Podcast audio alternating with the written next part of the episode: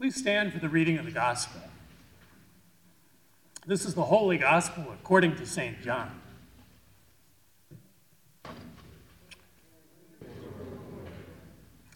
In the beginning was the Word, and the Word was with God, and the Word was God. He was in the beginning with God. All things came into being through him, and without him, not one thing came into being. What has come into being in him was life, and the life was the light of all people. The light shines in the darkness, and the darkness did not overcome it. Now there was a man sent from God whose name was John.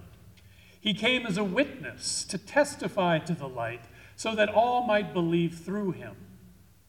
He himself was not the light, but he came to testify to the light. The true light, which enlightens everyone, was coming into the world. He was in the world, and the world came into being through him, yet the world did not know him. He came to what was his own, and his own people did not accept him. But to all who received him, who believed in his name, he gave power to become children of God, who were born not of blood or of the will of the flesh or of the will of man, but of God. And the Word became flesh and lived among us. And we have seen his glory, the glory as of a Father's only Son, full of grace and truth. John testified to him and cried out, This was he of whom I said, he who comes after me ranks ahead of me because he was before me. From his fullness we have all received grace upon grace. The law indeed was given through Moses, grace and truth came through Jesus Christ. No one has ever seen God. It is God, the only Son, who is close to the Father's heart, who has made him known. This is the gospel of the Lord. May the words of my mouth and the meditations of all of our hearts be acceptable in your sight, O Lord, our strength and our Redeemer. Amen. Please be seated. So, my wife Pat and I took our Christmas tree down early this year on the sixth day of Christmas season. Now, this may not seem newsworthy to you, but it is a bit of a scandal in our household. I tend to be a purist when it comes to observing the Christmas season. And to purists, the tree cannot come down until the Feast of the Epiphany, when the 12 days of Christmas, as you heard in my children's story, are officially over. At least that has been my practice in years past. But these are not normal times, are they? The truth is that my enthusiasm for celebrating Christmas this year just ran out of gas. Now, I know that may be somewhat scandalous for a pastor to say, but I'm speaking the truth. My hope had been that vaccines and boosters would allow for a relatively robust Christmas season this year. But alas, Delta and Omicron had other plans for us. To be sure, unlike last year, we were able to hold in person Christmas Eve services at my little seasonal church in Manchester on Cape Ann, but our capacity was dramatically limited. Face masks were required. Singing was a little more restrained than usual, and many folk, frankly, were just too skittish to come where there might be a large crowd. And so we tended to have somewhat smaller attendance. Far from being Christmas as usual, this holiday season was one of, how do I put it, dashed expectations. But perhaps, perhaps, it's my expectations that are the problem. I've become so accustomed in my life to the festive fun and comfortable Christmas celebrations of my very privileged American life that I tend to forget that holiday cheer is not exactly the point of the incarnation of God becoming human in Christ.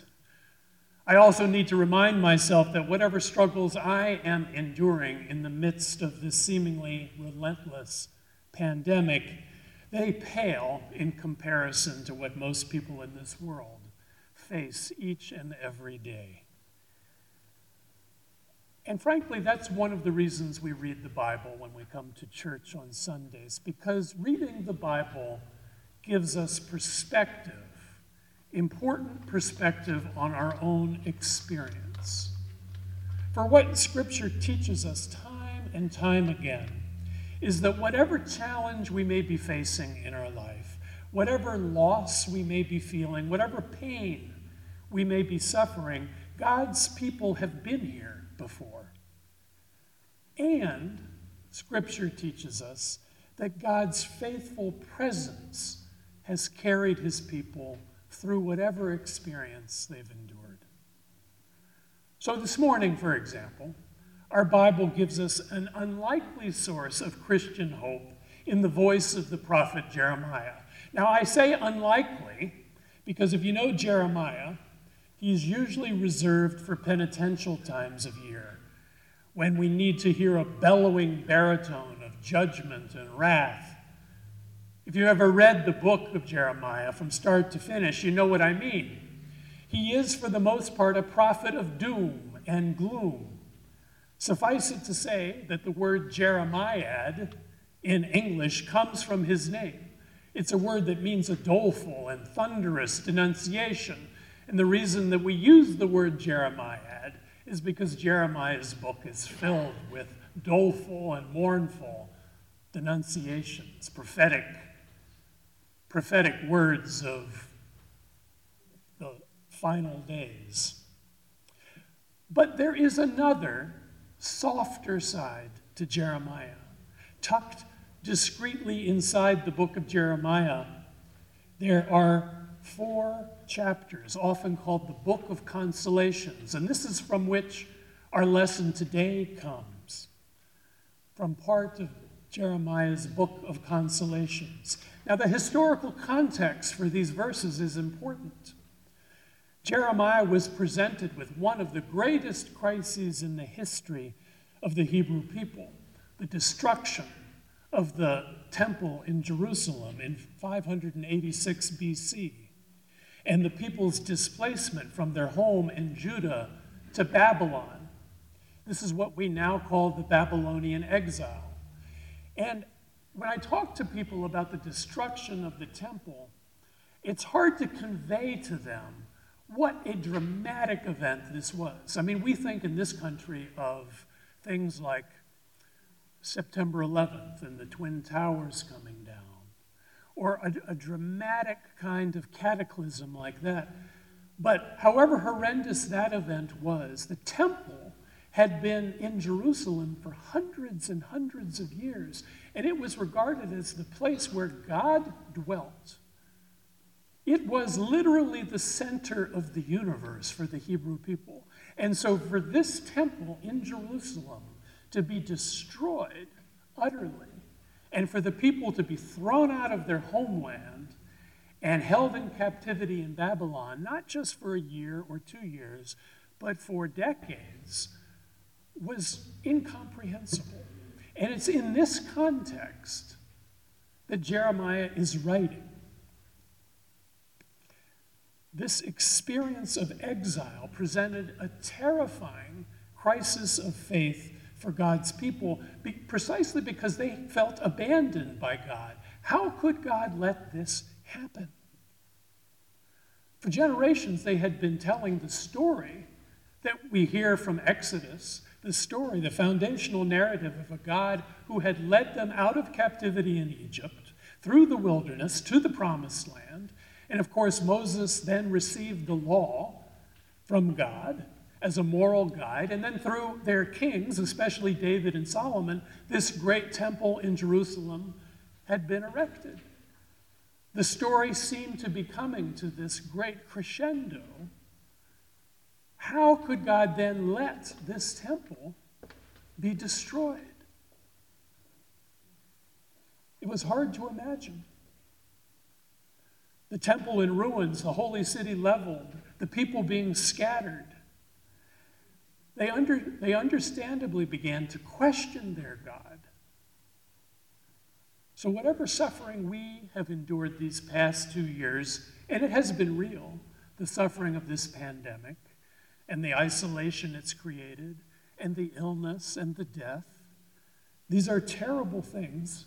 Yet, this experience, honestly, pales in comparison to what God's people in the time of Jeremiah were facing.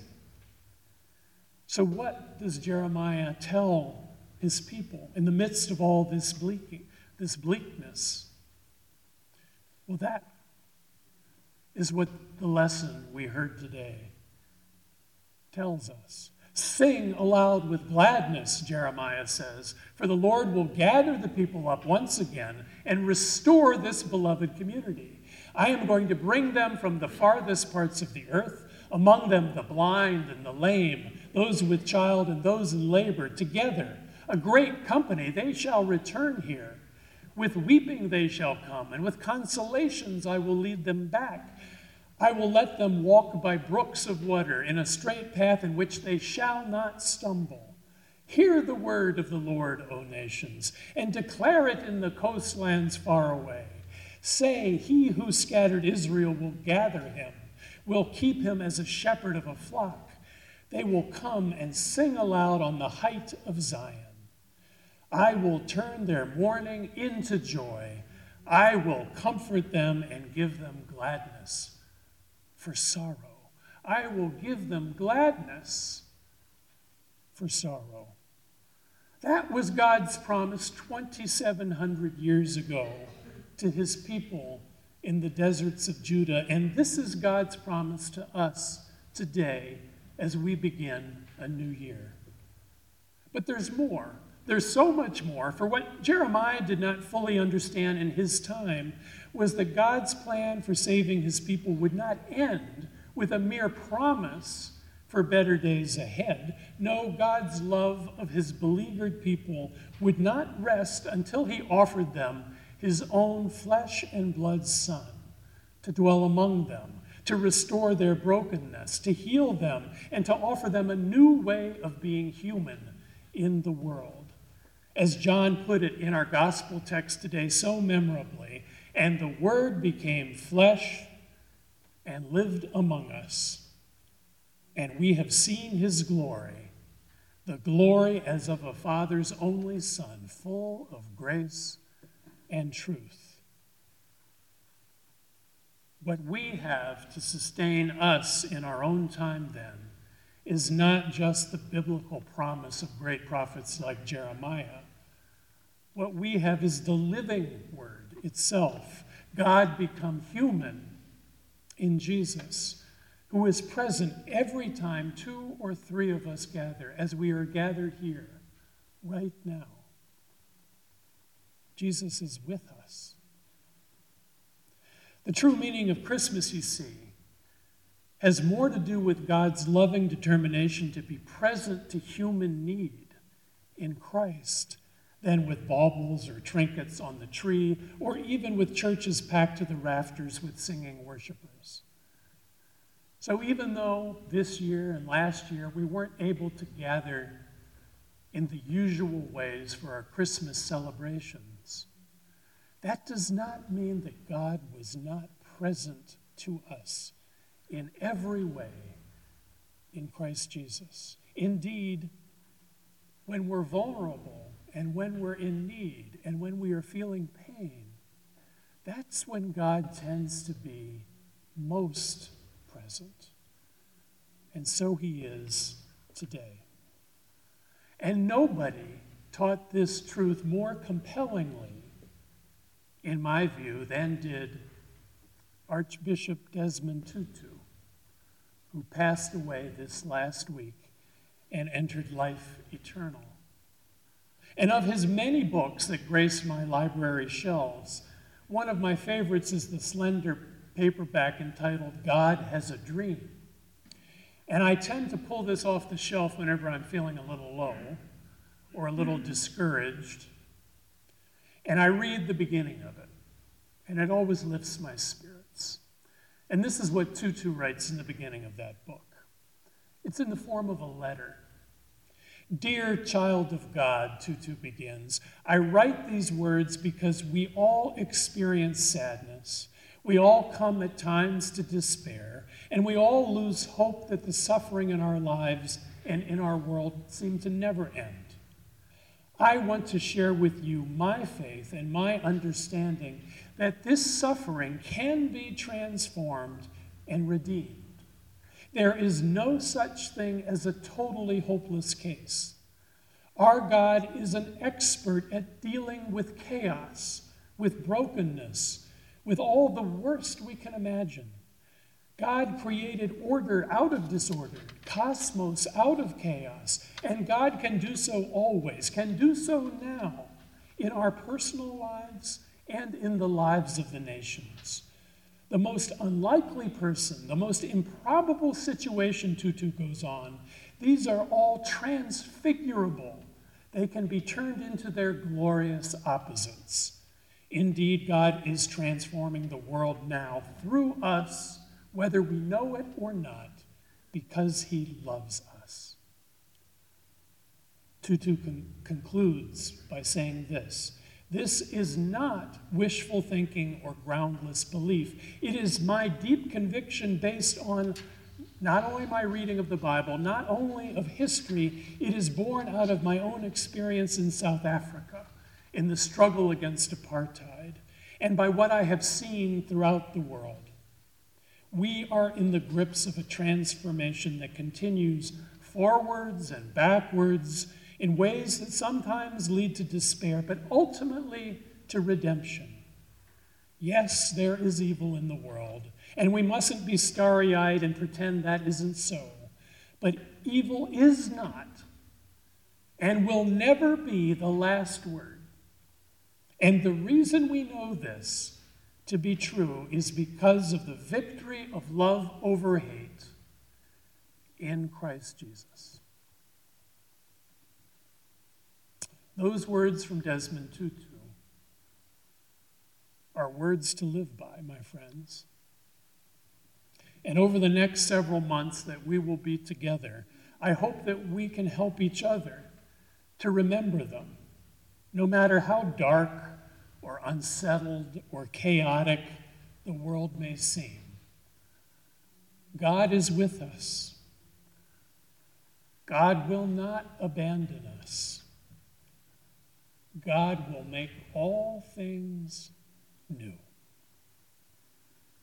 Amen. Thank you for listening to this week's sermon from Holy Trinity Evangelical Lutheran Church in Newington, New Hampshire, part of the Evangelical Lutheran Church in America. You can find us at hteelc.com, and don't forget, you are loved.